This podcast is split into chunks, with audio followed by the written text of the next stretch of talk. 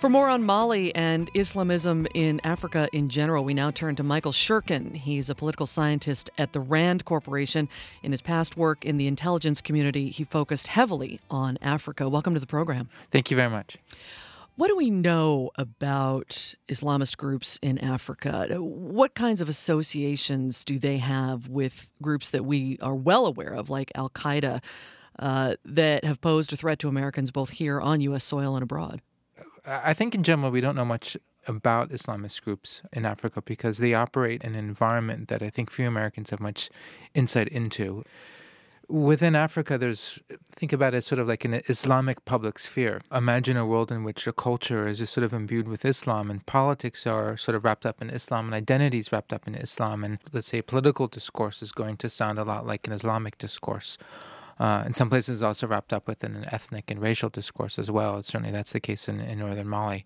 Now, within that, there are movements and tendencies, some of them very disturbing.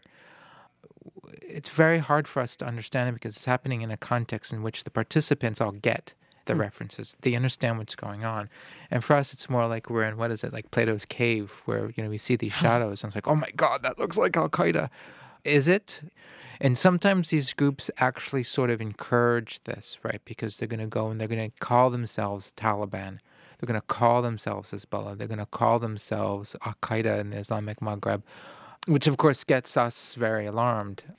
There is a radicalization going on, and I think that it's fair to say that in this Islamic public sphere that one finds in West Africa, there is a clear tendency to challenge traditional forms of Islam in that it challenges these traditional forms of Islam. It looks a lot like sort of Salafi or Wahhabi Islam, hmm. and sometimes it might be, or it might be inspired by.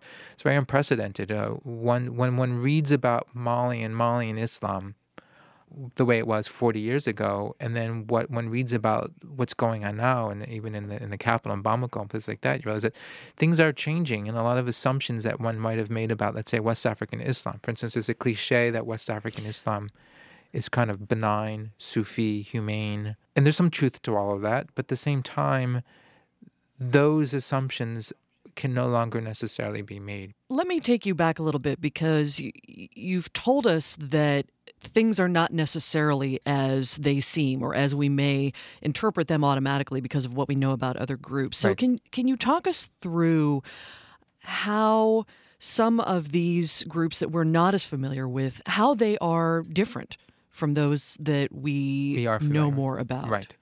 I can give you a few examples. One is the Al Qaeda in the Islamic Maghreb. It's originally an Algerian insurgency group. Uh, used to be called the the GSPC, which is sort of the French acronym.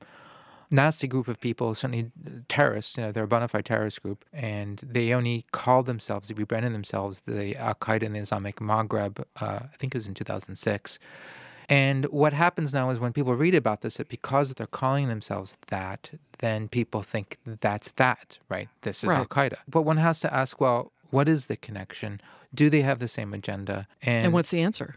The answer is um, not really. It's hard to suss out the relationship, but I've not seen much evidence to suggest that it's a very strong relationship. An Algerian insurgency is different from the sort of internationalist Al Qaeda that's bent on sort of creating this larger emirate of the entire, you know, Islamic world or mm-hmm. you know, this huge global jihad. It's a much narrower objective. Uh, are there similarities with other groups that are operating in that same area? Let me talk about uh, two different organizations. One is this organization called Ansar Dine, uh, which is a Malian organization. It's Islamist.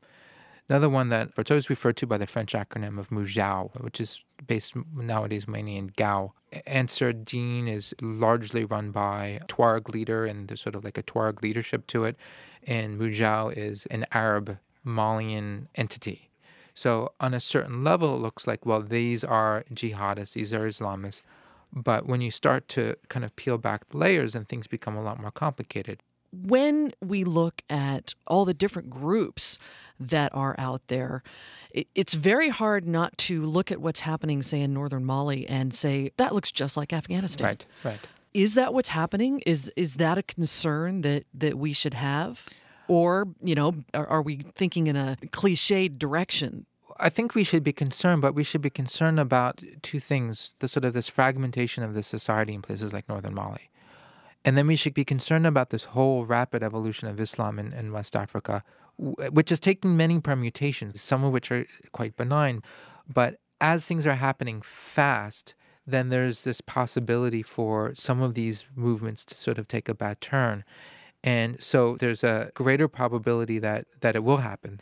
And then there needs to be a lot more thought put into how to kind of keep tabs on all of it, but also how to find ways to influence it in positive ways.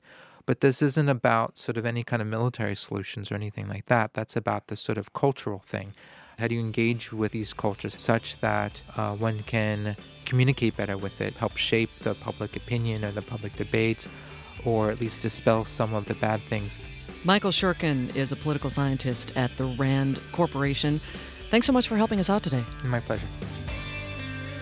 This hour, Islamism in Africa, was produced by Hilary Hewler, Katrina Hoje, Sam Olukoya, Martha Little, and AC Valdez, with additional production help from Flawn Williams. You can hear past programs by subscribing to our podcast on iTunes. You can find us on the TuneIn or Public Radio International apps, or visit our website, americaabroad.org. Support for this show is provided by Public Radio International stations and listeners like you. This program is also made possible by the generous support of the Stewart Family Foundation. I'm Tess Vigeland, and this is America Abroad from Public Radio International. PRI, Public Radio International.